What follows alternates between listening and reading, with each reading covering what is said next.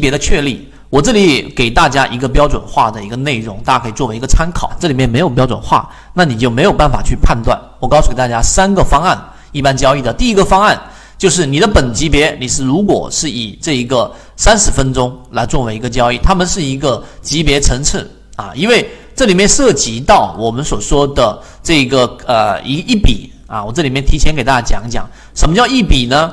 任何一笔，像这里面，我假设这里我给它画一个底分型，对吧？底分型上涨过程当中要有一根非共用的 K 线啊，我用另外一个颜色给大家画，必须要有一根非共用的 K 线，然后呢，它再有一个我们说的顶分型，再有一个顶分型，这个概念很很重要，我提前给大家讲。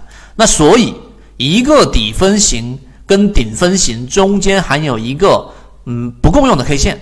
一共是几根 K 线啊？就所以任何一笔最少最少要有什么五根 K 线，这个概念大家一定要深深的牢牢的记住。后面我下一节给大家讲包含的时候，只要不符合五根 K 线呢，它就不是一笔，就不用画啊。明白这个道理之后，我们再回到我们常用的级别。那常用的级别有几个方案？几个方案？第一个就是我们所说的三十分钟级别，呃，用三十分钟级别，对吧？它的次级别是五分钟啊。你说它这里面不是二十分钟吗？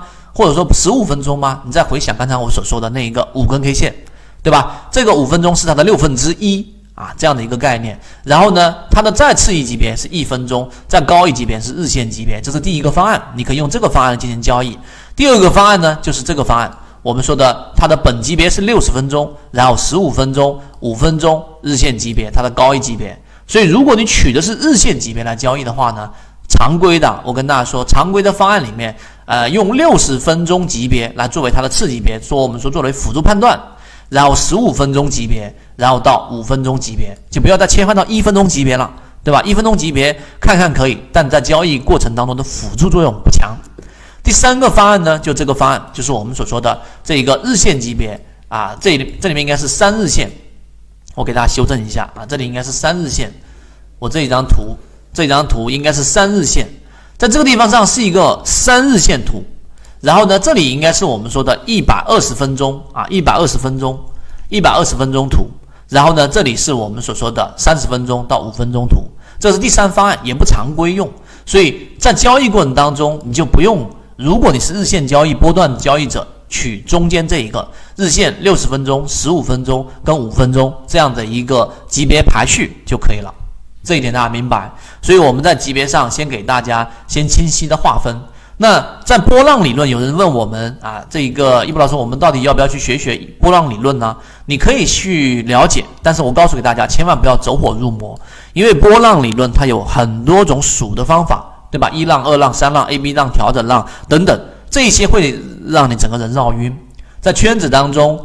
我们的判断当中，尤其是高价值圈子里面，很多呃这一种能够交易的很好的，包括我们的五六七计划的交易的很好的，它都是这个很少用波浪理论，并且呢没有那么复杂的这一种交易的这种模式，而是以简单以实战为主。那刚才我讲讲的那三个逻辑顺序：散户数量、超跌。然后到我们的缠论，这三个优先顺序就是一个可可复制简化的模式。那而泽西缠论里面具有统一性。那我们怎么样去剔除掉那些无用的，留下真正有实战意义的呢？在操作级别上，我告诉给大家，以自己操作交易比较舒适的为主。我还是给大家去说，不用过多的去从太小的级别切入，就做。小级别的作为这个操作级别，有的人用五分钟做操作级别，那你想一想，你除非是做期货，除非是做股指期货，明白了吧？所以我们在交易过程当中呢，第一记住几点，给大家简单的回顾一下。第一，一定以中枢来作为判断，你用中枢来去判断，刚才待会我会给大家说的背驰，那么这个中枢就是你的操作级别，这个中枢所在的级别就是你的操作级别。第二个，不需要频繁切换。不用日线到六十分钟，然后又到三十分钟，又到二十分钟，又到十五分钟，又到一分钟，一直切换，不用。第三，分析级别和操作级别是要有明显的区分的。操作级别就是操作级别，对吧？就像我们刚刚说的，操作级别是日线级别，是六十分钟级别，而分析级别呢，就是你可以用到可能十五分钟级别或者五分钟级别，这就 OK 了。圈子从二零一六年到现在都分享模型，一方面是自己记录自己的交易系统。另外一方面可以帮助大家建立完整的交易系统。系统进化模型可以一步关注泽西船长公众平台。